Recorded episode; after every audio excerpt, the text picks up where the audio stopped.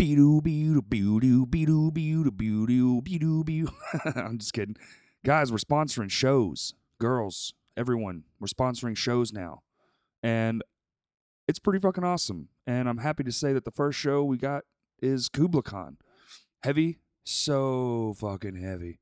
One of the heaviest bands I've heard in a while. I didn't really know who they were until this, and now I'm glad I do. Because I'm definitely going to be there. It's going to go down at Vino's. Best pizza, delicious, delicious beer. You know how it is. September 13th, that's a Friday. It's Friday the 13th. So what you do is you go down the road, you get your 13 tattoo for $13 at the tattoo store, and then you bring your asses across the street to Vino's, and boom, you're at a show. And it's fucking awesome. And it's Go for Gold, Past Comfort. That's your two local openers, powerhouse pop punk bands. Can't say enough good things about those guys. They're truly incredible. Then Orthodox is going to bust your fucking eyes out. Then Kublai Khan's going to come in and rip your head off. Just kidding. Maybe. Hopefully. But tickets are available at kublaikan.bpt.me. And if you don't know how to spell that, it's Kublaikan. It's a mouthful of letters that are somewhat confusing. The show, again, Friday the 13th in September. It's $15 pre-sale, $17 day of show. Pretty good deal. You're going to want to get those tickets in advance. You can pick some up from the local guys or from the link down below in the description of this podcast. And that's it. Today's episode is a great one. I had a lot of fun. I got to go to the Dogtown Barber Lounge and sit up with some great guys. They're also in Terminal Nation. They're barbers. They are all co-owners of their own business. They're very community-driven guys. They have a lot of heart, and you could just being in the room and having the conversation, and you can see all their hard work and determination and what they've done. And, you know, they have a very unique way that they're doing things, and it's incredibly impressive. The room looks amazing. They're having their grand opening on August 17th, which when this airs will be just a week away. You're doing yourself a favor. Just show up. I do believe they're cutting hair for donations only or free if you can't afford it. Everyone there, they have 8 barbers. They all own a piece of it. They're all owners. They have... I walked in, there was people cutting hair and just having a great time. The atmosphere is super vibrant. And like I said, they're also in Terminal Nation. They are... I don't know what the right word is. They have a ton of heart for everything. They have very passionate people. That's the word I'm looking for, passionate. But anyway, everybody enjoy this wonderful conversation I had with Dalton Rail and Chase Turner.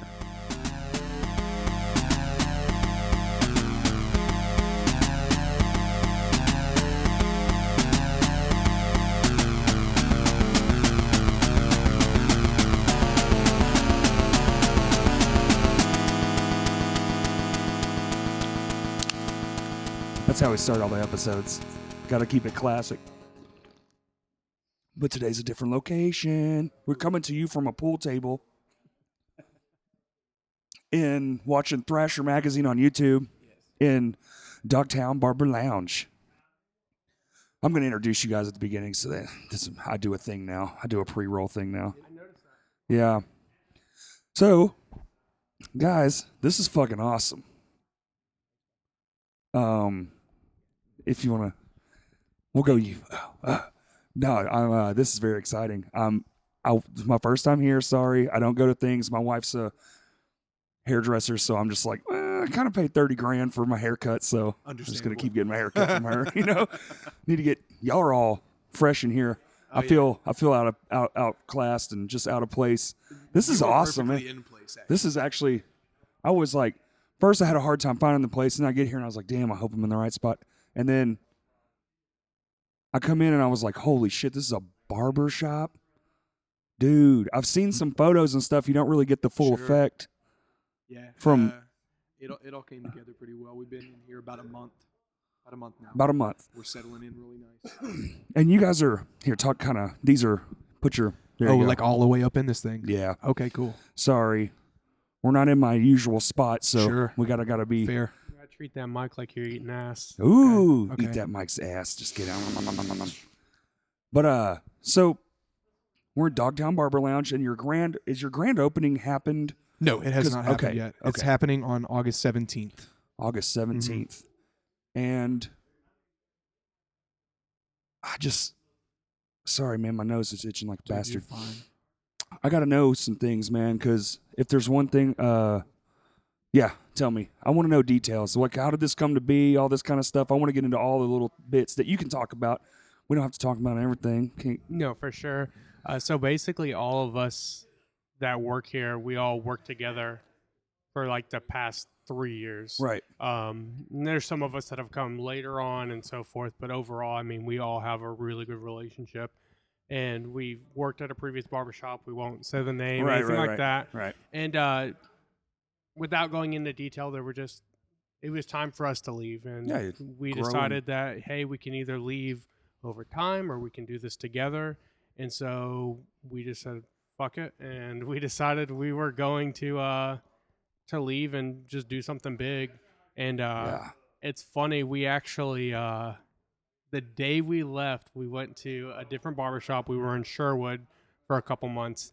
And literally the day we left, we got a phone call saying the spot we had looked at and were already had not necessarily signed, but we had put our letter of intent. We had already gotten approved.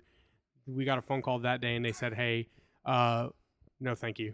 What? And so like we were like, what do you mean? No, thank you. Shit, we left, dude. We left the biggest barbershop in the state. Like we all made really good money and we had this game plan, and all of it went down the drain, like, with one phone call. And so we were kind of stressed out. And I'm going to add in that Chase was extremely stressed out. I was the glue that held the whole thing together. I'm just going to put that on record there. Okay. Bro, I just stay stressed. Like, that's how I survive. Like, I think if the stress went away, I would be dead. Right. Yeah.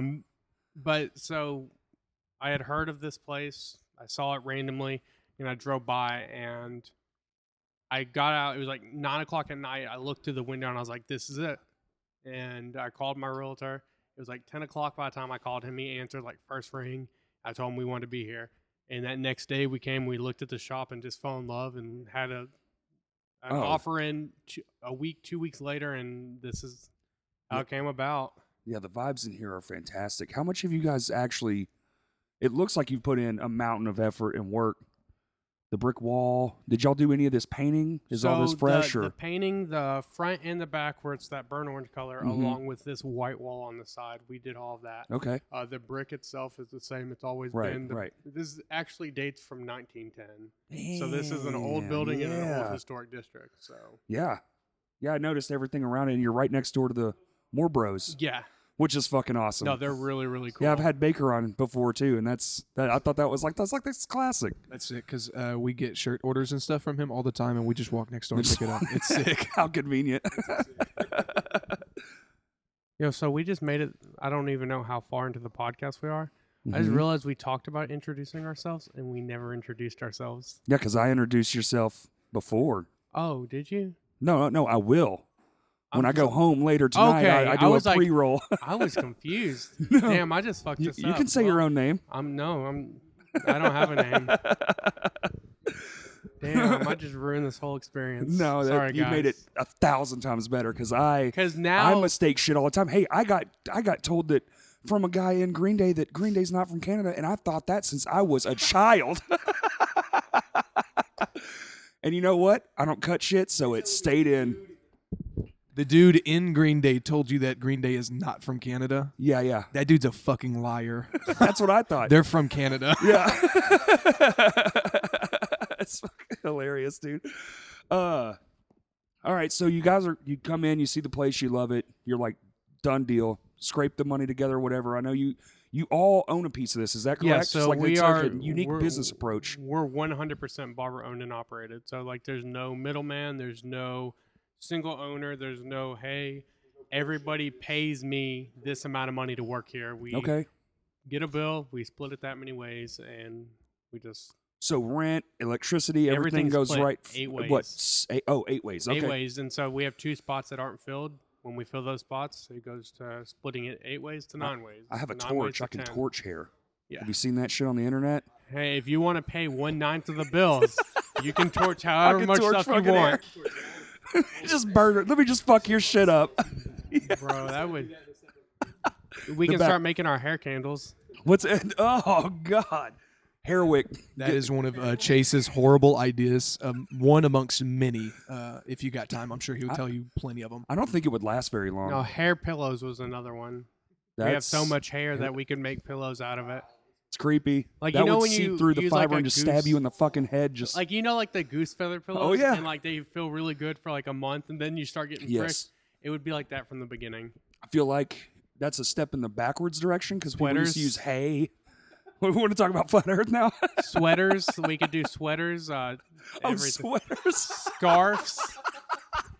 Everything. I mean, I was astounded that you went from whatever the fuck we were just talking about to straight flat. You want to talk about flat earth now? Let's fucking get it. Or is this, we just turned into a conspiracy theory? Just fuck it. I'm changing all direction, volumes, everything.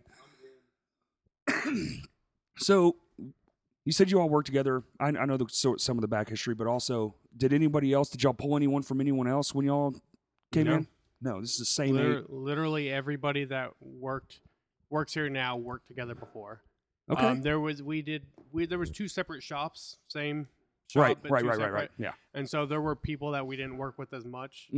Jordan was one of them. He, fresh out of school, started working with the barbershop, and then... So we didn't work with him every day, but, I mean, it didn't change anything at all. Right. Hey, give us a shout-out, Jay. Come on, Jay. Come on, Jay. This is Jay. Oh, what's up, man? It's Jay, Jay Meal Ticket. Follow me on Instagram at Jay Meal Ticket at Dogtown Barber Lounge. Nice. Anything else? Your Twitter, Facebook. Oh, no. No? No, you heard him. We could actually end right now. That's all we needed to hear. Boom. He's definitely the most popular person here. Yes. Yeah, for sure. Dude, he looks like a young Ursher. I was going to say, and the most handsome. Dude, definitely the most handsome. He's kicking our ass up and down. Like, we are ugly. But nah, he's looking like he's in B2K or something. So was this a group idea, like the whole split everything down the middle? I feel like this is a unique business approach that not a lot of people take. Everything that has... happened has been a group decision, whether it's been bills, if we've decorated, everything has been... Did everybody come by and see the building first before y'all were all like... Pretty much, yeah. Drake is the one that didn't. Fuck yeah, he was headfirst into it. That was tight. But yeah, pretty much every decision we've made to this point has been a... Not necessarily unanimous for most instances, it's a democracy. Okay. We put up for things that were, it's like, hey, if we're going to paint, what colors would you guys want to see? And then everybody kind of has decorations on the walls. Everything. The pool table, which turned into a regular table. Which funny story about the pool table. I bought this motherfucker, and Chase was really stressed because it was a very expensive pool table, and I'm not going to say how much it was. He was like,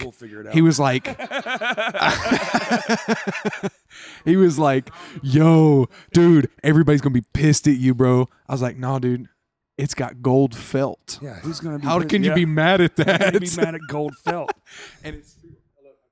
Oh, the felts want to say something? Yeah. Oh. And I was right. And nobody was mad. Right. It's very soft. It's very nice and lush, and the woodwork is fantastic. Yeah, look at the feet. Admire the feet for a second. I did. It's like a little claw holding a ball. It is like a little claw holding a ball. I was going to say elephant foot, but then you pointed out the claw ball thing. That's not it, actually. Say that on the microphone real quick. It's like an eagle grabbing my dick. It's kind of like a gargoyle. A gargoyle foot. Gargoyle foot. Fucking talon to the wiener. Like they're talons. No. Talent job. I love it. This is already the funniest podcast I've ever done. Holy shit. I'm sorry. Straight up, I don't know how to not be vulgar. Literally the only reason I'm a barber is, I'm decent at cutting hair, but I don't know how to talk in any other situation. I'm not allowed to talk to customers at my job, man. I'll just be like, how the fuck are you? Yeah. You know when you're playing Xbox See you, Jay. Like, later, bud. See you, man. Good to meet y'all. They meal ticket out. Like meal tickets out. Like, you know, whenever you're playing Xbox and like you hear the kids that don't know how to cuss, so it's just a bunch of cuss words. Like, no, like they're even like saying like, "I'll bitch you," like, oh, yeah, like bitch you, fuck dick, and it's just like. It doesn't make any sense. Well, that's how that's how I talk in real life. Right. I talk like an 8-year-old playing Xbox. So I love it already. I love that. Yeah, man. Why not? Just say fucking shit and damn and. So hopefully you don't lose listeners because of us. Well, if I haven't already from all the weird fucked up shit that's been said, I don't know that I will. Well, like Chase Davis, like he also has a podcast where like him and his buddy talk, and I went on there. And, like, his girlfriend was like, yeah, that was good, but y'all talked about hand jobs a lot more than you normally do. And so, basically, I just heard everything good, bad. Nah, it's good. This podcast is bad. It's made to be bad. It's for bad people only. If you don't have a slightly skewed reputation, I don't want you. But you guys have beer on tap. Let's get to the fun shit. Beer on tap, 3 different kinds. It's all local, too. So a big image for what we were doing was how do we elevate our local community? Like, how do we keep money out of the pockets of big corporations? Because it's like, again, we don't have an owner. We own this. Right. So it was like, how can we continue to share that? And so it's by supporting other local companies that support us in return. So these people come and get their haircuts by us. We do cross promotion, things like that. And so it's really cool to kind of give back. Badass. That's the best answer. These people service the community, and just like we service the community, you have to support those that support you. Oh, yeah. I'm all about that. You can go buy beer from Walmart, but what the fuck does that do? Nothing. But put an extra $1 billion in Sam Walton's pocket. Well, technically, it's not. They're from Bentonville. We're in Little Rock. Yeah, Arkansas local. On. Did it get that? Did you get that? Oh, yeah. Cool. It's shitting all over the shit. Walmart's going to sue my ass. Good. Good. Yeah. You know why that's good? Because promotion. Yes. Yeah. Bring it. Yeah. Dogtown Barber Lounge sued by Walmart. And everyone's like, who the fuck is that? And, now all of a sudden you're a corporation because you're so big. Now what? Well, that's the thing is that we want to stay away from the corporation, like similar to how like even with you guys, it's like you support the shows and like that's how you make your money. You're not going to sell out and say that Walmart's having a sale right now. Never in my fucking life do I. Yeah, no. And we were not paid to say this. Yeah, not happening. Not fucking happening, dude. But don't forget to go to Walmart. .com/whatever grocery bin and save 1%. So I know barbershops are mostly like conversation pieces. Do y'all just have the TVs kind of just on, music blaring? Okay. It's usually 90s hip hop. How many Bluetooth fights do y'all get in? Like, nah, I want to listen to that. Yeah, okay. The banter between the shop, the customers, all they see us is fighting over music. Yeah. That's it. That's great. Because somebody puts on some bullshit and then everybody laughs at that person. Right. And then we change it. That's all fucking day. And it's I'm not gonna name drop. I'm not name drop. It was Parker actually. Parker puts on fucking 311 all the time and reggae shit. That's Drake. Drake loves that shit. Cheeseburgers in Paradise. That's not Drake. What the fuck? No. Drake, our barber. Oh, he loves that shit. I mean, like, have y'all ever had a cheeseburger in Paradise though? No. I'll be waiting for that day. I had a cheeseburger down the street once. Close enough. Yeah. Close enough. Arkansas, if you consider Arkansas downtown Little Rock Paradise, but. A lot of time when the TVs are going, a lot of time we're playing is skate videos, honestly. Nice. We all grew up skateboarding. That's what we've been watching for the past probably 3 hours on this TV here. It's I mean, yeah, really. It's just really nice to kind of catch up on what we've missed in the last several years of being kind of out of it and just being old and being an adult. Yeah. Fucking humbug, those words, man. Garbage. How'd you guys get into doing this, man? Because if there's, I really wanted to ask this question. My wife's a hairdresser. I'm actually super fond of 2 art styles. It would be haircutting and tattoo artists. And both of them scare the fuck out of me. There's no way I would ever do it. There's no fuck. I just, man, my anxiety would just be like, I'm gonna let Chase take that one since you just said that. Let's go with Chase first. Yo, my anxiety fucking sucks. No, but how did you get to this point? Because I don't think I could ever make it to this point. So I used to I was always in sales before I did this, and I was always like, oh, I just want to make money. That's and growing up really fucking poor, I was like, yo, I want to make money, and that's my goal.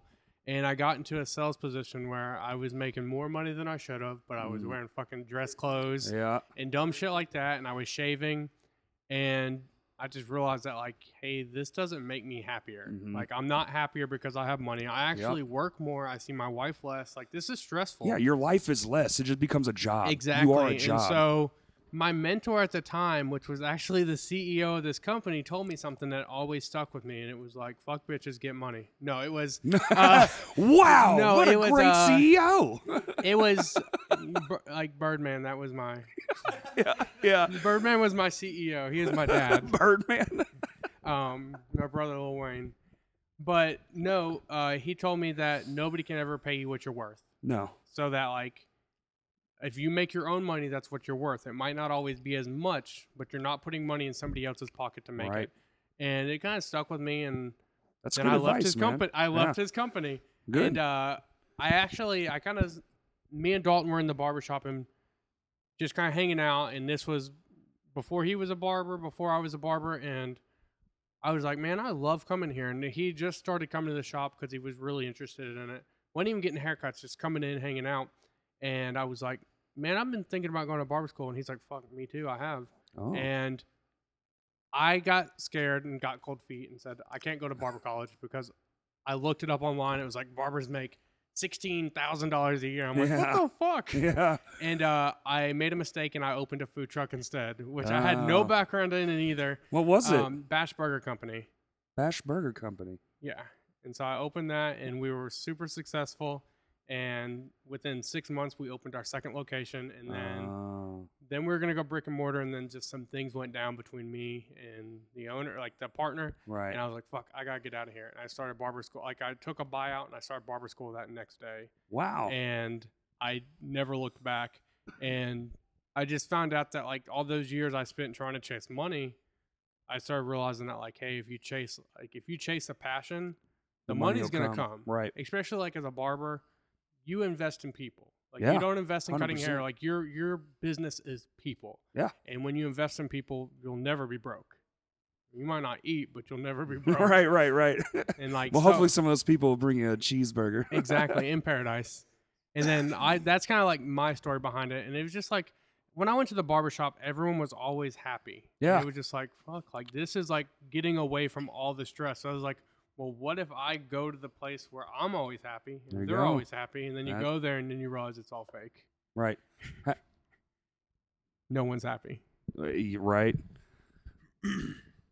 So for me, it's a little bit different. When I was a young lad, adolescent age, close to anywhere from 12 to 15, I think, I had a very, very... very big fascination with hair. Okay. I don't know where it stemmed from. I don't know why it happened. I grew up in a very small town where everybody had shitty haircuts, horrible haircuts, and bowl cuts. Even younger, actually, now that I'm thinking about it, I always had a fascination with my own hair. I changed it all the time. I cut my own hair all the time. I had everything. I really tried everything. I grew my hair out long. I fucking shaved it off. I bleached it. I've done everything. I just had a huge fascination with it. And, the school I was going to, I was always paying attention to everybody's, I didn't give a fuck about their shoes or the t-shirt they were wearing. When they came back with a new haircut, I was, overly examining it. You know what I mean? I was, looking at it oh, what'd they do different this time? How did they taper it this? You know, going to barbers and stuff in the small town I grew up, they fucking sucked. You know what I mean? So I was watching this happen while, Instagram was just blowing up at the time. Okay. For barbers in California that had been doing this shit for years. Right. That had been doing it right. Right. You know what I mean? This very classic style. Yeah. Yes. Doing the real OG shit, And that's what I fell in love with once I found it, And so from there, it just it took off like a fucking rocket. That's fun. But through high school, like Chase said, he looked it up. And I think the fucking median salary for barbering, whenever I looked it up in Arkansas, was $14,000. Oh, that's kind of bleak. Bro, I can make more than that at Walmart, I think. Yeah. And so it kind of gave me cold feet. But not only that, my teachers believed in me for some reason. And they're like, bro, you need to go to college. Mm. You can you can almost go for free with scholarships or whatever. Go to college and do something. So I had a class, it was Intro to Manufacturing. And I'm a very hands-on learner. I'm very extremely left-brained. Feel that. Extremely left-brained. So in this class, we built a go-kart out of scrap metal. Awesome. And we built the engine. We did everything. It was amazing. It was the funnest class I've ever taken in my life. Even down to, we're talking about like millimeters difference of whether the piece would work or not work on a lathe. You know, the instructor of this class was he had 3 different engineering degrees, and he pulled me aside one day and he's like, you need to go to school to be an engineer. And my brain kind of lit up. I was like, no one's ever done that for me. No one's ever pushed me a certain direction. And I took that and I was like, cool, that's what I'm going to do. I'm going to put the hair thing to the side for a little bit, and I'm going to venture with this and see if that takes me anywhere. I feel that so hard, man. Yeah, exactly. My mom thought I was going to be an engineer. Yeah. I used to be young, take apart shit, figure out how it worked, put it back together. Exactly. Yeah. And, that's the case. Some people do end up being engineers from that. Some don't. I was not. I went into school for a year. I did it. I enjoyed it. But I was going to class with these dudes that were like wearing 3-piece suits already. Mm-hmm. And it seemed like they had already passed and gotten their degree in engineering and just doing this for fun. I made a 16 on the first quiz of this really hard class that eventually made me quit college. Holy shit. And all these other dudes were like, dude, you had to read like 300 pages in this book a week. Holy fuck. And I was like going home and taking naps and shit because that's what barbers do. And so I was already on my path to barbering right there. Right. So after a year of school, I was like, dude, this fucking sucks. I called my mom. I was like, I'm dropping out and I'm going to start barber school. She's like, cool. Shout out to my mom. She's like the most supportive thing in the world. That's important. Super important. We didn't have much of a family growing up, so she was amazing. And she knew that's what I wanted to do. She was just there for me, whatever I decided doing. So to wrap things up, that's pretty much, it wasn't immediate. It took me a couple of years of working odds and end jobs to kind of keep established in the central Arkansas area. Mm-hmm. So I didn't end up going back to the hellhole that is Stuttgart, where I grew up. Because once you go back there, you don't fucking come back. Yeah, you hunt ducks. You die. Yeah. You hunt ducks and you die. Yeah. And then the rice birds swoop down and fucking take you off into the sky. That's interesting, man. Yeah, so I fucking busted ass and got to school, and here I am. Here you are. Four years in. I just wrote that. I'm going to have to get the cliff notes from that so I can actually write a book later. You should. You should. Everyone should do everything possible. And now you can publish your fucking self. You just type it in a thing and a book can show up at your door 2 days later. That's fantastic. Incredible. Isn't it? Yeah, on like a side note, Dalton's mom was super supportive of him doing this. My family thought this was the dumbest fucking thing ever. Yeah, well, look at me now. I'm just sad all the time. You're just sad all the time? I showed you guys. I'm just stressed all the time. It looks like you were wrong. You were wrong, but I'm still stressed. No, my wife was super fucking supportive, but like the rest of my family is like, you're leaving your job? God forbid. You're doing that? Yeah. You took a leap of faith into something. Oh, and look at it work. It's already popular, man. You guys aren't even open yet. And I walked in and you were all cutting people's hair. What's that about? Is this like a soft opening or just cutting your friends up? We soft open on July 1st. So we're open, but we just haven't really started marketing and pushing. Okay. We wanted like a month and a half to come in here and get things the way we wanted. So we have a lot of stuff that's still not in here. We have price signs and things like that being hand-painted. We have a bunch of different stuff that isn't in here yet. And it's also kind of like one of those periods where it's like, hey, we get to find out what works before we say, hey, 300 people can come in here. Right. And I don't have hair to pull out, but like. You eliminated the option. Exactly. And you've been doing it for 4 years. How long have you been cutting hair now? 3.5. Fairly close to. Wow. I think Dalton started professionally barbering 9 months before I did. So. Okay. And with this new explosion of like, I would call like real barbering, like the whole old school feel, everything, you even got the damn swirly pole out front. That pole itself is actually from like the 40s. What? Yeah, that's a refinish. Like $4,000. That's what I was gonna say. It wasn't cheap. It was not $4,000 though. But if any dumbass decides to break it, don't. Yeah, he's a very scary looking man. I'm coming for your kneecaps. Yeah.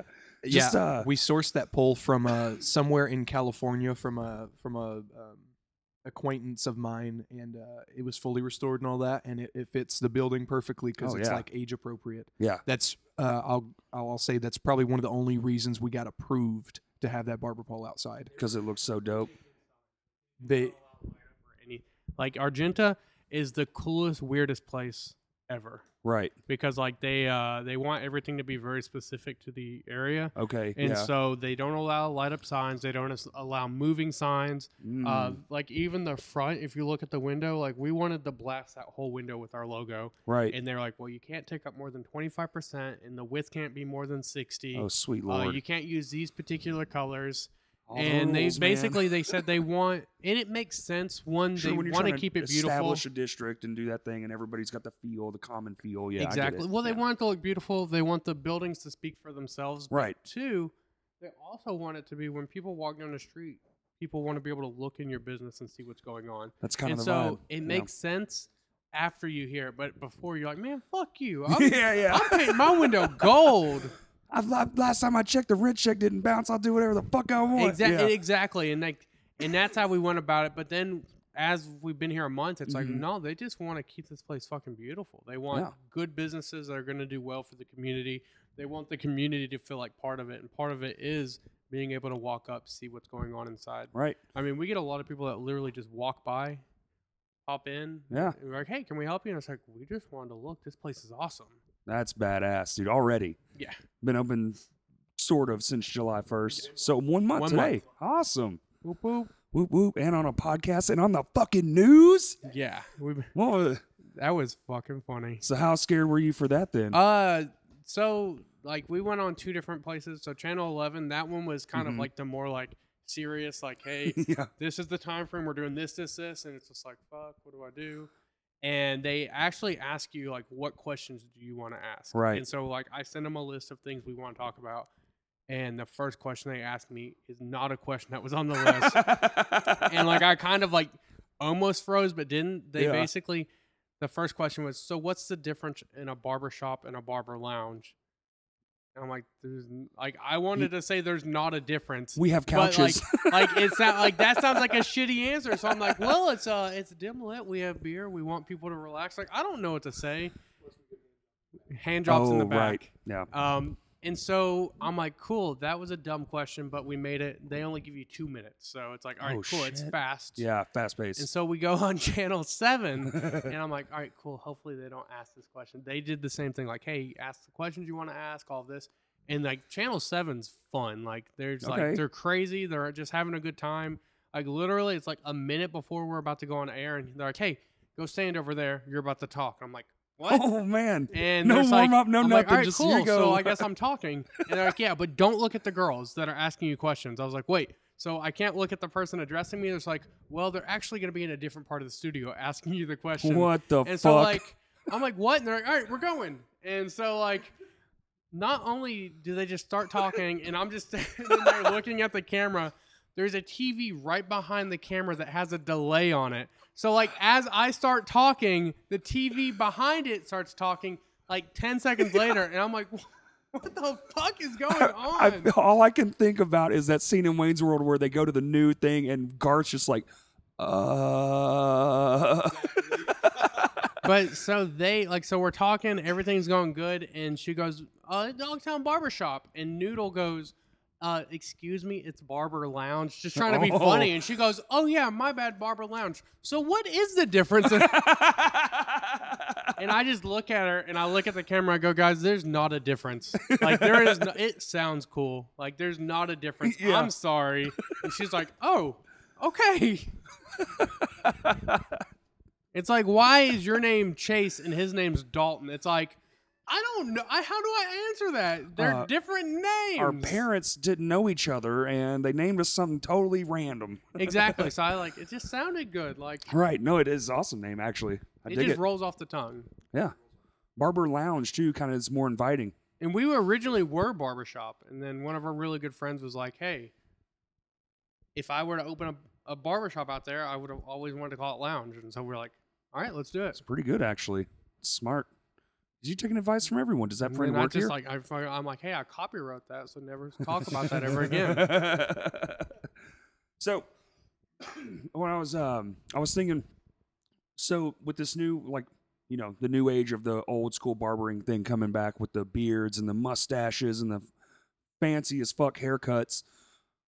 So you're talking about, like, it wasn't very lucrative. Do you think that was because none of this shit existed yet? Because it seems like more these days it can be very lucrative. We don't have to discuss actual numbers, but I'm thinking, sure, like, did bringing an old style back and, like, some actual flair? Because used to, man, when I was a kid, you just walked in a fucking place, said, give me the number two. You know, it was very fast food. Yes. And then it was like, done. Get the fuck out. Get more. Next, you know. So there's a number of things that come into play whenever it comes down to that. You're right, the resurgence of traditional barbering and just that's a better word. A good barbering in general. Mm-hmm. You know, Arkansas is quite a few years behind on just about everything. I don't hate it. 4 hours away and 20 years behind. Exactly, yeah, right. That's exactly right. So, you know, we're just now catching up with things that, like I said, like California and other big, like, metro cities have been doing for years. Right. You know, so we're catching on, and these nice barbershops are popping up everywhere, and people really realize what a good barber experience is now. Like, before, it was bullshit. It was. All my barber experiences from any barber I had in Arkansas was bullshit. And like Chase said, sorry to go off on a tangent, when I started barber school, I had grown my hair out for 2 years. Yeah. Because I was tired of getting shitty-ass haircuts. Yeah. I was dedicated to being a barber to never give a bad fucking haircut. Yeah, my hair was literally to my fucking waist. That's amazing. I just didn't want it to get cut. That's amazing. Did you... Oh, dude, yeah, no. And actually, dude, the reason I cut it is because I'm a drummer. And it would go, one day at a show at Downtown Music, it went down my fucking throat all the way. No fucking way. And I took a drumstick and I was like, oh, like live in the front of everyone. I could just see people's faces like, what the fuck? Just mucus and shit. And I was like, almost throwing up. Yeah, literally like The Grudge, dude. It was so fucking nasty. And after that show, I looked at, I think it was Justin. I was like, I need a fucking haircut, dude. And he was like, why? And my hair's still like matted and gross. Oh, fuck. It was one of the nastiest fucking things that ever happened to me. That is incredible. But also, dude, with a good haircut, you fucking feel cool. It gives you a level of confidence, man. You feel amazing. I mean, we see dudes like literally walk out of here like, beaming confidence. Yes. It's really impressive, actually. It even comes through in the photos you guys post. Yeah, now on the internet. The smiles they put on, those are all organic smiles. We're not like faking anything that we do. It's like legitimate good times all around. 100%. People come in here, they have fun. On another thing with the, you know, the salaries, I'm not saying that we do. I'm not saying that I ever have, but barbers lie on their taxes. Well, yeah, we'll just throw that out. So do construction workers. So do politicians. I claim 120% of what I make because that's how bad I don't want to lie. I actually pay 20% more taxes. So you're just Mr. Truth. Exactly. Regardless, I don't believe that taxation is theft. I love Uncle Sam. If IRS is listening, which they probably are, who knows? Well, they're listening from here. Well, we got about 4 phones on the table. Kurt's phone's in his pocket. Oh, Kurt's here too. Sorry. Hi, Kurt. I was supposed to call you out. Hello. Sad react. So, haircutting is clearly an art form. I don't think anybody would disagree, especially this shit. Y'all are like putting lines and thunderbolts in people's fucking head and making curly-Q mustaches and all kinds of... Yeah. But, you guys are also in a band, little band, winky wink, little Terminal Nation. Yeah, kind of. How would you equate the two? Like two art forms, like you just like live art? Absolutely. Sometimes we live art so much that it makes me sick. Really? I'll just be straight up. Like, dude, it's like a nonstop. It can be overwhelming sometimes that it's like I'm working all day creating and doing all this stuff, and my brain never turns off. My brain never turns off. It's running 100 miles an hour all the time. You had Stan on the podcast, and I listened to that. That was a great show. Stan's brain has been running since he was born, and it won't stop until he's dead. You can shout out to Stan. I love you, buddy. When you talk to the guy, you can see it in his eyes. The more shit, he's just like, wow, he's talking. He's already pre-planned his conversation. Yeah, he's formulating. Like the way like he thinks about things is like, he'll be like, hey guys, listen to this, and like he'll start telling us something, but then in the middle of telling us something, like his brain's already switched, and so he's made his point in his head, but he's already switched to like the narrative, and so like then he starts talking about something else, and we're like, what's going on? Like, and then like by the time it's all said and done, he's like, yo, what was I talking about? It's just like it's crazy, and so it's like kind of like what he was saying is that it's like we're here all day, and we're always talking, we're always figuring out new things, new ways to do things, and I mean, it's some people might not look at it as art, but to us it is. Oh, dude! And then you throw in like, hey, we're writing a new record right now, right? And it's like it gets overwhelming at times, and there's times where you're just like, I don't want to deal with this right now. And it's like there's so many other things, and like especially me and Dalton, we spend a lot of time at work. I mean, yeah, I probably work 8 in the morning. Is that right? We open at 9, and I get here probably about 8:30. He gets here similar timing. I usually leave at 7. Damn. I mean, and I work 6 days a week, so I mean, I'm working 60, 70 hours a week. Really? And it's not even because I have to. I love your job. What I do. Like I can't wait to get up so that I can come to work, hang out with my friends all day, talk shit, find a cool place to eat lunch, come back, talk shit the rest of the day. That's so sick. And count my money and go home. And then I get to go home to my little girl and my wife. And it's just, it's the whole cycle is just badass. And it's awesome to have. But with that being said, sometimes it is overwhelming where it's like, hey, I worked all day. Let's go practice. And it's like, fuck, I don't want to do that. Or let's go to a studio. Yeah, but in the same sense, it's overwhelming, but I wouldn't rather be overwhelmed by anything other than what we do. You know what I mean? Right. It's just, it's 100% passion. Titties is. Is that possible, dude? Can you be overwhelmed by titties? Be? No, you can't. No. That's correct. Man, I don't think it's a possibility, man. Wait, there's a movie like this. There's a movie? There's a movie where the guy has a dream. Titty House. He's just in a clouds of boobs. Oh, that's incredible. We need to fucking put that. It's movie a comedy up on film. We need to put it up on the TV. It was not stressful at all. Oh, that's amazing. But yeah, like he said, we're writing an album right now. We're actually finished with it. We're just kind of tweaking it. Yeah. Okay. We're just going through all the bits and being like fine tuning. Probably got like 35 minutes of music. I don't even know how. We are notorious for having the shortest songs and the shortest releases. Like I think our last release was 12 minutes long. Very grind-esque. Just grind fast. Yeah. This one we took a little bit different approach and took more time into, I won't say composing because we ain't fucking Sebastian Bach over here. Right. Yeah, you got to keep in it long enough to get bored. Is that door lock, Chase? Cool. It is. I have to remember the orientation of the lock. Sideways. Don't want nobody busting up in here while we're talking. It'd make for good content. It would, actually. I heard a murder. But yeah, this one, this is a full LP that we're writing, and it's right at over 30 minutes of music. That's perfect timing. That's perfect amount of time. I agree. I think a full LP is my ideal from what I want to release and what I want to listen to is just 30 minutes. That's it. 30 minutes of music is the perfect amount of time. If I can get through it in a drive. Absolutely. Yep. Wouldn't just pop it in. Oh, wow, man. Perfect timing. Fuck. It's the best. That's such a good example because most commutes around Little Rock, either you're driving 30 minutes one way or you're doing 15 there and 15 back. That's right. And that's just a perfect time to finish an album. 100 fucking %. Absolutely. Man. I agree. I used to work on Rodney Parham and Underoath to find The Great Line would get me half the album was to work, half the album was home. Dude, hey, that, like, despite what music I play now, that album is still like in the top 10 greatest albums ever written. What? Define the Great Line. Oh, it's the most fucking perfect album. It's underground, underpromoted, and gold for a reason. Dude, it was like the moment where like everyone was so like obsessed with their only Chasing Safety and like things like that, and so like people were like, "Well, fuck, Underoath changed the way they sound." And dude, it was like in the greatest way possible. But it's just it's meteoric that out, man. You listen to it, and you're like, "Where? How the fuck did this come out of your brain?" But I love shit like that, man. But like even now, it's like I don't want to say completely changed because there's like definitely like I guess like old heads that are like, "Oh fuck yeah, power violence. If you don't sound like that, fuck you." And then there's like young people. Exactly.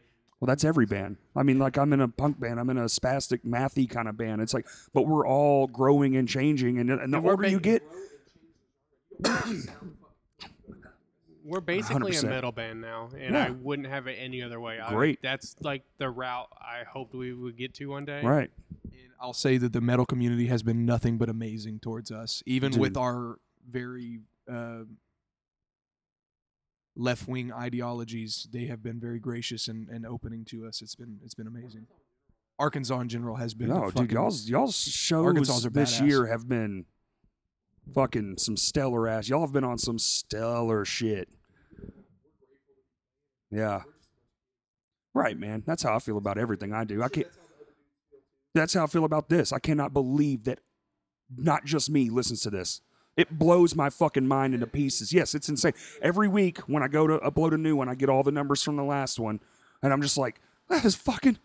Holy shit. Have you seen growth since you started? Oh, dude. I say this quite a bit, but I literally thought it was going to be me and five of my friends that talk, and then those same five friends download it, and that was going to be it for about 4 years. And it's in the hundreds now. Fuck yeah. Yeah, awesome. It's stupid, and I don't even understand it. I guess just do, like you said, man, do what you love, and the shit will topple, and I just love fucking talking, clearly. I don't shut up ever. Dude, and I think that's like a good thing too, because I feel like podcasts are kind of like at this moment where they're getting a lot more recognition. Oh, like, yeah. I have a buddy who does one called Death Metal Dicks. Dude, am I allowed to say? Is it Chris Pierce? Yeah, Chris Pierce. Okay. And it's buddy, just like... I'm friends with Buddy. Okay, cool. I didn't know if like saying another person's podcast... Oh, no, I don't give a shit. Hey, about whatever you want, get dude. Out of here. This is mine. No, I'm not that guy. He went from like, hey, this is going to be fun to do, and I feel like... Like within his like genre, he's like the fucking biggest one dude, out now. Like they have like 30,000 listeners or something like that. An episode. An episode. Per episode. They get like, I think he always says 20 on the pod. I listen. I download every fucking episode. And then he does he has the other one that I haven't listened to much. The one about hardcore. Yeah. And so. And then they do their podcast is branched out too, and they do these YouTube-specific segments now, which I think is a cool little add-on. I mean, it's... Yeah, Kurt, why aren't you recording this? We could be doing that. It's grotesque. You dropped the ball.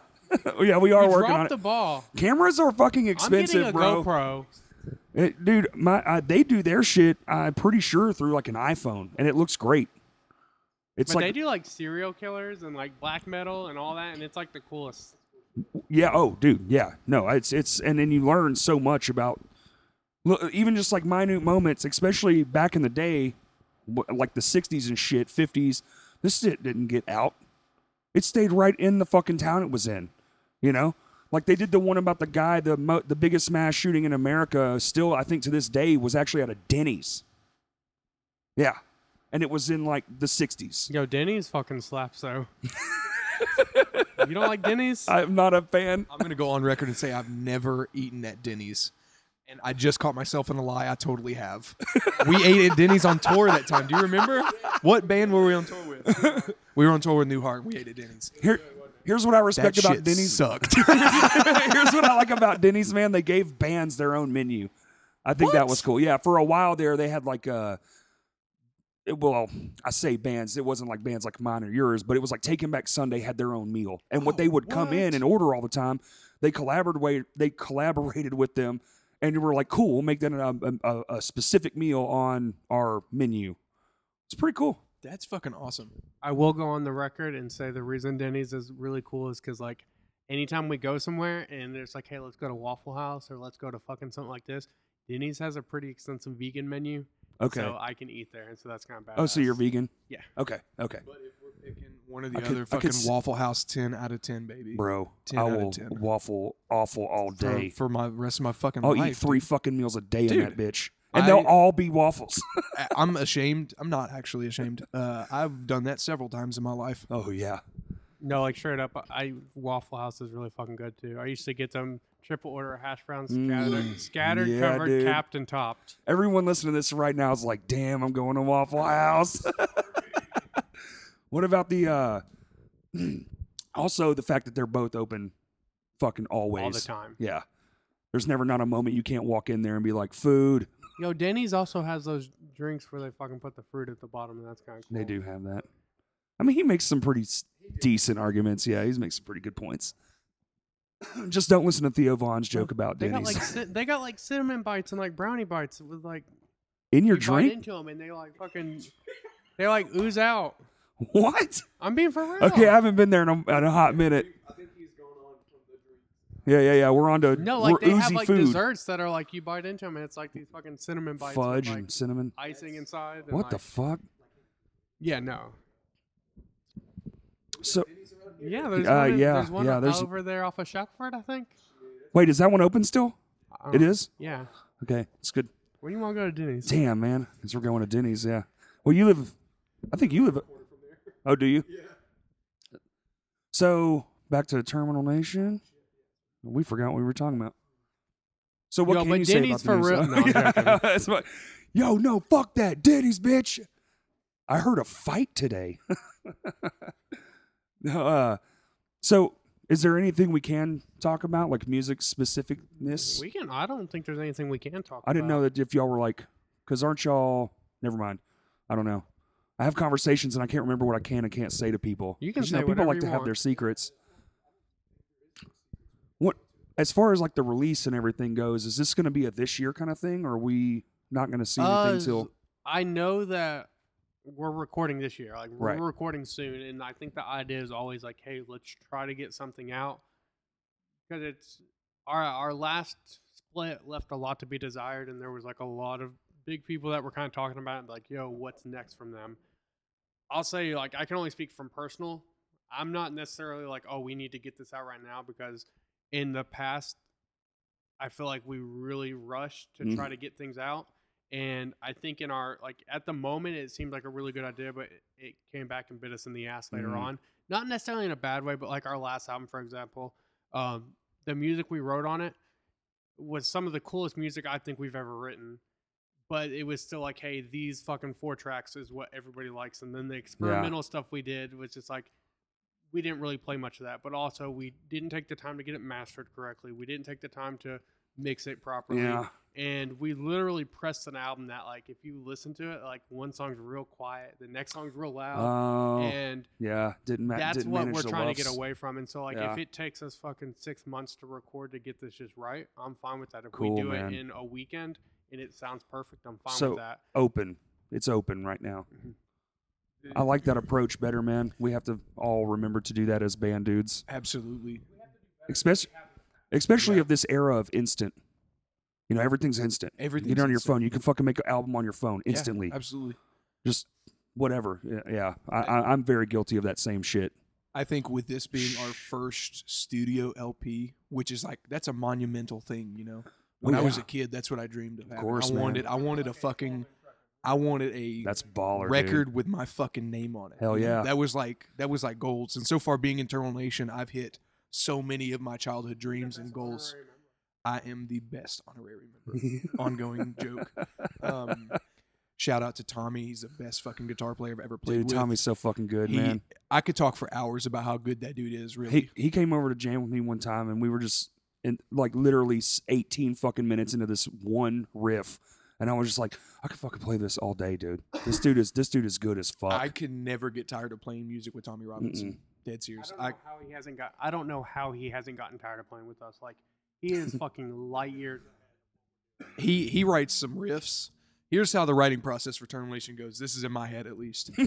Tommy writes the bombest ass fucking riff, and then I go in and dumb it down so the rest of us can play it. That's literally it. So when you hear this awesome caveman ass whooping riff that we got playing, it was a lot more technical than that beforehand.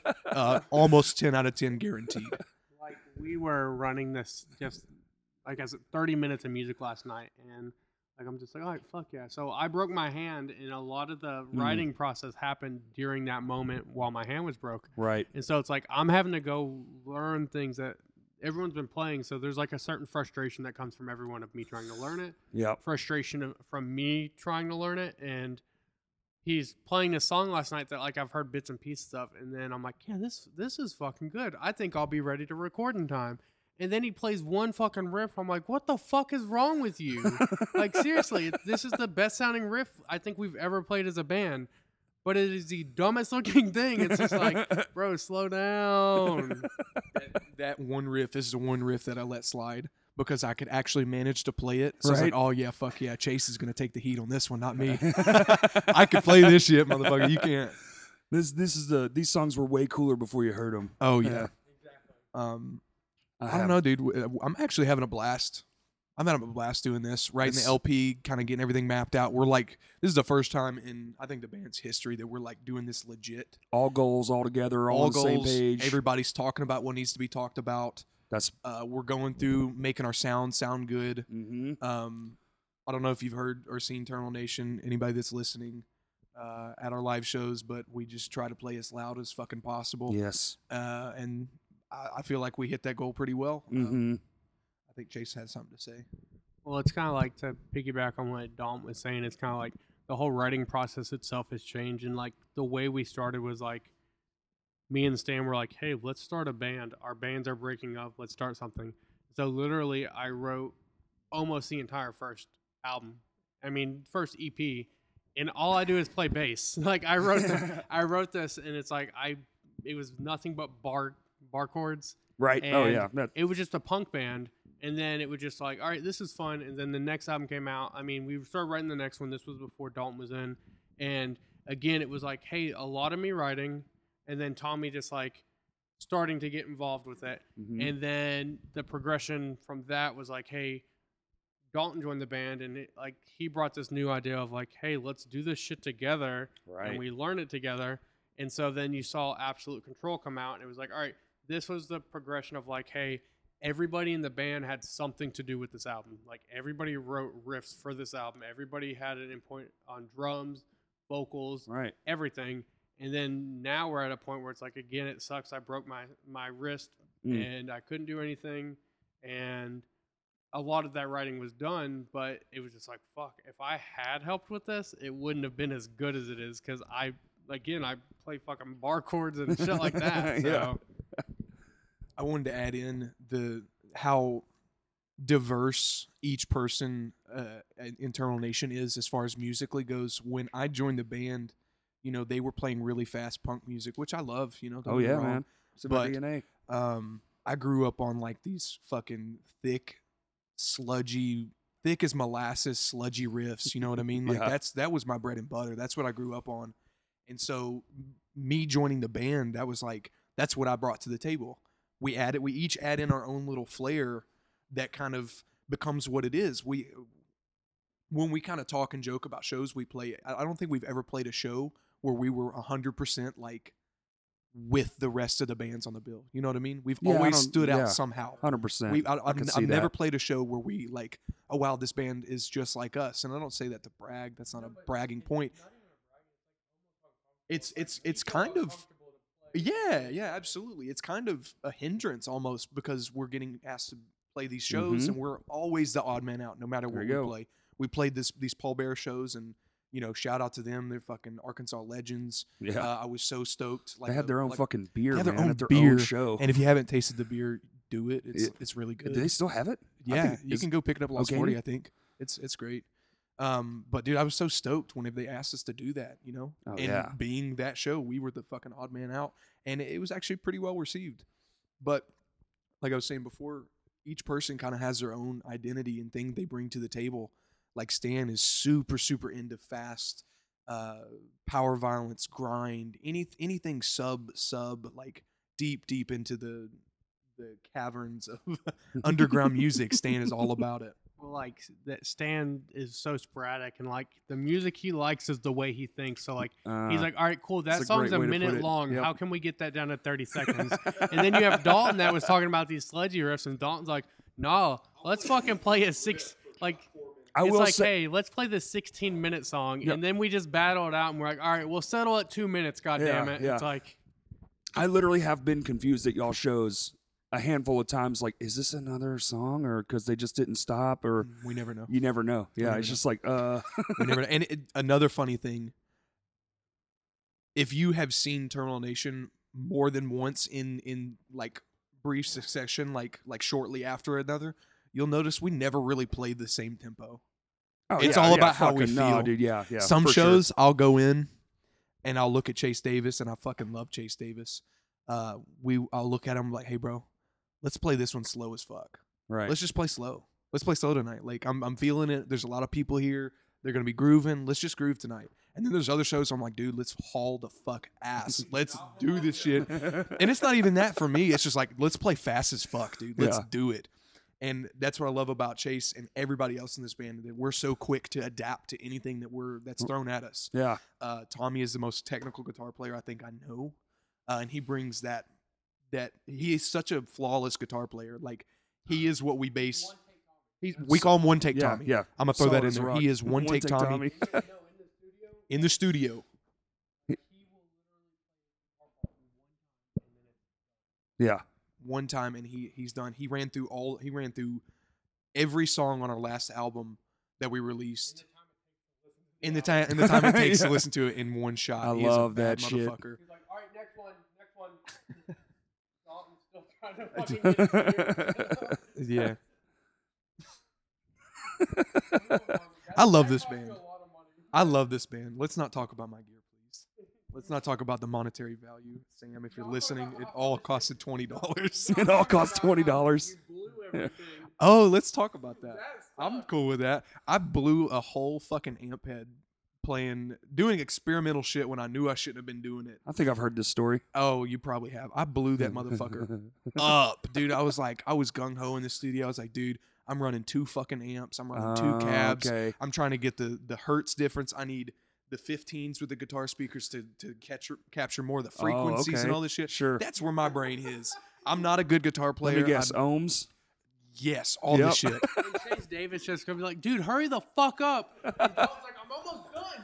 5 more minutes. And like an hour later, he's like, that's not true. It worked in my head. That's not true. It worked in my head. And then it fricasseed the whole amp head. I blew that motherfucker to heaven, dude. That shit was fucked up. It cost me a lot of money to fix. Dude, yeah, that shit ain't cheap. Mine's on the shitter right now. I have one in the studio right now. It's an Ampeg V4. I don't want to call him right now because I can't. I don't want to afford to fix this motherfucker. I can pay for it. If you're listening, I can pay for it. I'm going to pay for it. I'm scared. It's like a 1970 Ampeg V4, which is a monster of an amp. It's like my dream amp, and they are very expensive to work on. Thousands, I would assume. Dude, it's very expensive to work on, so we'll just leave that one alone. Okay. Check in with me in a couple weeks. So, any show plans? Anywhere people can come watch Terminal Nation soon? Honestly, we've been taking a step back from playing shows just because we're again trying to write. Okay. I think our next local show, time of the phone, I can literally just pull out my phone and I can see lots of dick pics. I mean, I can see your own though. Wow, yeah, why do you have so many of your own dick pics? Hey, why is there two in that picture? Yeah, it's weird. Let's see. Like, I don't even know how to use this. Events. Calendar. So our next show is going to be the August 28th at Creeping Death and No Remorse. Reverend? That one is at Vino's. Vino's. Fuck yeah, dude. Dude, that stage sucks. Whoever did that. I know, man. What a bunch of fucking losers. Dude, we played Vino's and I was like, fuck yeah, I'm not going to fall through the floor. Dude, hey, were you like, I just got to play there for the first time since all that shit went down. So it's been months. And I walked up there, and my brain literally went, hey, be careful. And then I stepped down. I was like, dude, I play stage right, and there's a fucking soft spot there that I've been playing in for years. That was the trampoline. That was my spot. That's the spot. And so I'm up there, and I'm like, what the fuck? Do you care to know why it was like that? I would love to, actually. The center support was completely in half. What the fuck? Yeah. My fat ass has been on that for years. For years, dude. Dude, it was only a matter of time before my fat ass blew right through that thing. Oh, man. I literally, when we were pulling it apart, I was like, everyone in this room, I don't know how we're all not dead. Because we're all band dudes, and we all have been up here, and we're all crushing and stomping and doing stupid shit. My Ass the War invites 50 fucking people up there every time we play. It's like, yeah, everybody come up here and die together. Because, dude, let me tell you, the shit that was under the stage... Yeah, dude, how gross was that hospital with tetanus? Yeah, dude, for real. How gross was it under there? Dude, I mean, like dried loogies and shit. We took out 10 55-gallon trash bags just of garbage. What the fuck? That's not including all the other shit. We found mic stands from, had to be the fucking 70s. The bases were almost as big as this fucking table. Like, have you ever seen those giant studio boom mic stands? Yes. Those, the feet to those. Damn. Yeah. Yes. Uh-huh. The one for the drum set. Yeah. It was utterly fucking disgusting. Oh, and if you ever wonder why it stinks in the green room, there's a fucking open toilet hole right there at the back of the stage. You heard it here first, folks. Yeah. There's a sewage hole right it's there in the green disgusting. Room. Has anyone ever hung out in that green room? Please DM me. I'm curious to know. I've never spent more than 3 seconds in there, and I don't ever plan on going back. Back in the day, people used to. I can say that. Yeah, they would stick the gear down the side wall. I feel like when we played with I Hate God, one of the two times they came to Arkansas last year, they blocked off the. They put like a big curtain over the whole thing, and we had to play in front of it. And I feel like they were hanging out in the back room there. Right. So if anybody. Talks to Mike Nine, ask him. I'm sure he had something to say about it.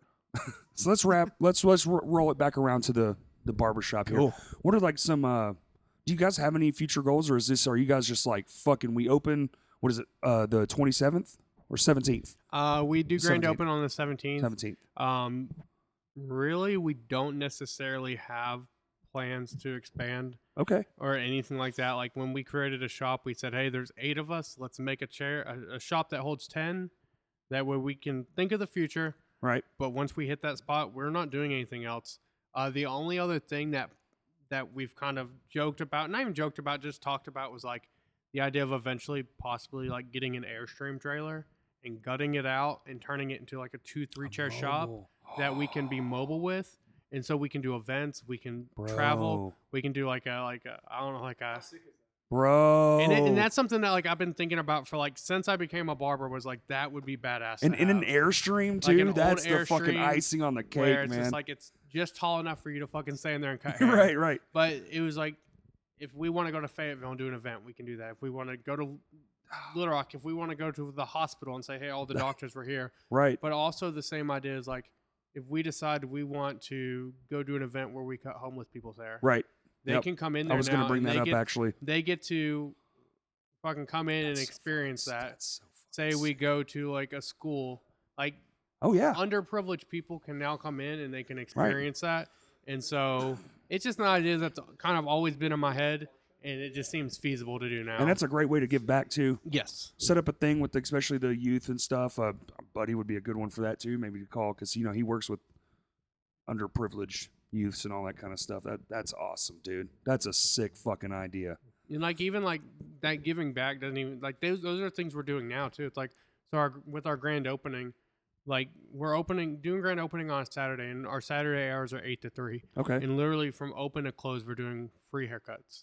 Oh, shit. And we're taking donations for Lucy's Place. So basically 100% of what's donated is going directly to that organization, which I'm not sure if you know what Lucy's Place is. I don't. Fill me in. But it's a local organization that provides housing, job placement, education for LGBT youth, at-risk youth.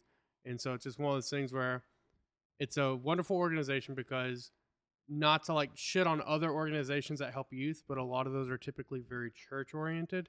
And so what happens is it's like being in the South and being gay and all that. It's like, hey, they don't have to support you. And so it seemed like a really cool way to come in and say, hey, we're going to help them. It's a wonderful organization. But even like with our grand opening, we have Loblolly coming out. We have Delta Biscuit Company, South on Main. We have Central Arkansas Entertainment, Flyway, Diamond Bear. Damn, and all these companies as well are saying, hey, once we reach what it costs for us to come out, we're gonna donate. So the proceeds, the profits. Yeah. So basically it turned into this idea of like, hey, we're gonna help out, but we're gonna do a block party. And now the people that are helping with the block party are like, well, they're even in on it. We're gonna help. That's so fucking sick, man. It just seemed like a really cool way to give back. And we kind of, who should we do? And I don't know. It was just one of those things that I think felt like was really near and dear to all of us was like, hey, let's help the youth. Let's help people that typically don't get helped. Right. I think whenever we decided, it was like, I think it was like 6%, maybe 7% of like homeless people are teens. Teens, yeah. And kids. Mm-hmm. And amongst that, like 70% of that's LGBT. Yeah. So it's like, well, fuck, like that's almost all of it. And so it was just a cool way to get back. That was great, man. That's fucking awesome. I loved all that. Damn. Being very charitable and what we are given, our talents, everything, right. The clients that support us, it wouldn't feel right if we weren't giving back. Sure. And trying to help and use what we have as a platform with Terminal Nation, with the barbershop, with everything, to give back to people that deserve help. Right. The people that need it. Yeah, if you got it, use it. It's like, and use it for good. It's not even like it goes like further than that. It's like, it's almost like nowadays, like if you like the term safe place, for example, right, safe spot. It's like safe spots. You're a pussy if like, oh, you need a safe place and you need your safe spot. But it's like initially what we were trying to do was create that. It's like, yeah, we have a good time and we fucking joke around and we do all this, but at the end of the day, we wanted to create a business where we were a part of the community. I mean, you walk out of our door and there's houses around us. Like, oh yeah, this is a community. It's awesome. Yeah. We wanted really? To there's be apartments upstairs? Cool. A community, but more than that, we wanted to use the platform of owning a business to say, hey, how can we get back? How can we show people that are coming in here that this is a place where they can come in? I mean, coming from, like, I live in Benton. Yeah. And it's a very southern place. And things like that. I'm your next door neighbor. I live in Bryant. So. And so it's like a lot of the people that I would encounter over there just use slurs that it was like, what the fuck are you saying? Yeah. And it was like, with this new venture, it's like, we're not doing that. We're not allowing that to happen. If somebody comes in and they have a problem with somebody that's gay, get the fuck out of here. Right. If you have a problem with somebody that's black, get the fuck out of here. Bye. Like, oh, I got other white guy the other day. Oh, so I was like, God, dude, why the fuck, man? He was all about it, and he was like, oh, is that offensive? And I was like, a little bit, man, a little bit. It's just like, but I was at another person's house. It's like, I can't. I'll just shut up and go away. It's just like, exactly. Yeah. It's just like, as a business owner, and it's funny because a lot of people are like, well, those are paying clients. They should, like, you shouldn't say, hey, fuck get off. Out. It's like, no, I don't want their fucking money. Don't have to take it either. Exactly. And so that was a big thing, is like, how can we be a part of a community? And it didn't even stop there. It's like, Thanksgiving's around the corner. It's fucking how many months away? Like 5 months? Three it's months? It's the 1st of August. Oh, August, September, October, November. So 4 months away. 3 fucking months. And it's like, we're I can't already believe I got thinking, that. How can we help people out in Thanksgiving? And then we're like, well, Christmas is the next month. How can we help people out in Christmas? And it's almost like we're using, this is a platform for us to make a career, make a name for ourselves, pay our bills, things like that. But ultimately, it's how can we help out other people along the way? And that's unique. Well, so your business alone is unique. Like, y'all's setup is unique. You have 8 owners, essentially. Everyone that is an employee is also an owner. Well, that's fucking different. There's not a lot of... I don't know of any personally that is like that. So that's also a badass approach, but then you're also giving back and you're also all providing for your own families. You're setting standards, new standards of, businesses can operate like this, and you're full of shit kind of, because look at over here. It's already, I walked in here, you're barely even open, and it was 1, 2, 3 people getting their haircuts already. At the end of the day, it was, y'all were already closed and there were still people in here getting cut. It was, and I mean, that's essentially what we're trying to go for, is setting a standard for ourselves, setting a standard for other businesses. But even setting a standard for our clients and the people that come in here, and they see how we act, and they see how I say treat each other. Fuck, we treat each other so bad. But not necessarily, but it's more or less how we care about each other. But when it's from the heart, you know. Exactly. Fuck you from the heart. It's about showing people how we care about each other, and honestly just trying to bring new ideologies to people that may not think that way. It's kind of like... Or at least start the conversation. Exactly. You know? There's a lot of people that we cut now that I feel like over time have just like fucking grown to be not necessarily good people, bad people, but different people, because not necessarily we changed them. Well, that's what I like about the barbershop too, man. Conversation is key, and that's what we would need more of. We need less, you know, we need more long time. Yeah, we need more long-term conversations, man. Well, it's funny because it's like, they're always like, oh, the barbershop is a place where you don't talk about politics. The barbershop is a place where you don't talk about that. And I'm like, no, fuck that. We need to talk about talk these about things, everything. Yeah. Because how do we bring about change if we can't talk about them? Like, as men, like, I'm talking to an adult That's it. How can, if we can't talk about these things in a barbershop where we're relaxed, how can you fucking walk outside and have these conversations? You go home and you get on your cell phone and do it. Exactly. Yeah. And so that's how it kind of correlates in the Terminal Nation too, though. Is yeah, like, of course. Like political hardcore, and I don't know how to say this without sounding, I guess, like shitty or things like that, but it's like, we've been a band for over 5 years, and since day one, we have been a political band that has always spoken out about political things. We've of course. Spoken out about things that are wrong in everyday life and the things we see. And there's the political climate has changed, and you're seeing that now. You're seeing bands that didn't give a shit about it.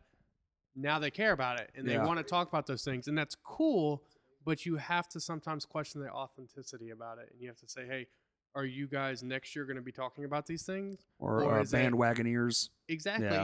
And that's why I hate to say it. It sounds shitty to say that, but it's like we live in a time and age where you almost have to question everything, the authenticity of people and whether or not they're trying to sell shirts and records or they're actually trying to bring about change. There's almost correlated to the Christian boom in the early thousands, the Warped Tour, and it was every band on Warped Tour was a Christian band all of a sudden. No, exactly. Yeah. And it's like, I remember there was a time, and again, I'm not a name dropper, where somebody legitimately questioned whether or not Terminal Nation was a band that cared about change, or we fucking used it as a platform to just fucking... bunch of fakers. Exactly. Yeah. And I think it was 3 weeks ago, Dalton posted something, and it was like, hey, this isn't to say, hey, look at what I've done, but this is to show people that have always kind of doubted us that hey, look, we are doing good. And I believe the math was done, and since the beginning of the band, $26,000 has been raised. Oh, I saw that towards post, organizations. Man. Yeah. We've had our hand in raising I think it was around 23,000. 23,000 of charitable events, whether it be for races, which is an awesome charity that deals mostly with immigrant children. Mm-hmm. Kind was another one. We've donated a lot of money to places like that, and to that motherfucker that said we ain't about what we about. Fuck you. That was an amazing compilation. If you haven't listened to that compilation, was that with who was that with? Dude, it had fucking Thou on it. Yeah, dude, that was a fantastic compilation. If you guys listening haven't heard that one, you need to go fucking listen to it because it is fantastic front to back. So many good bands on there, all for a good cause, and fucking Val's cover of Lead Belly is fantastic. And I'll just say this to kind of go off of that, it sounds really hard to talk about yourself without trying to sound like you're trying to toot your own horn. Right. I don't give a shit about that. I'm talking about it to show people that it can be done. Right. Other people can be doing this. I'm not trying to say, look at what we've done. Here's our fucking trying to set an example. Awards that we've done and all of here's our Xbox things that we've unlocked across the way. It's no, I'm trying to say hey, this is the precedent and it can be done. You guys can do it too. Yeah. Because there's too many people that are oh, you can't change things. You can't. One person doesn't matter and all this. It's no, you can change. You can make change. You can start be small. A fucking catalyst for change. Start small. That's it. You want to change it.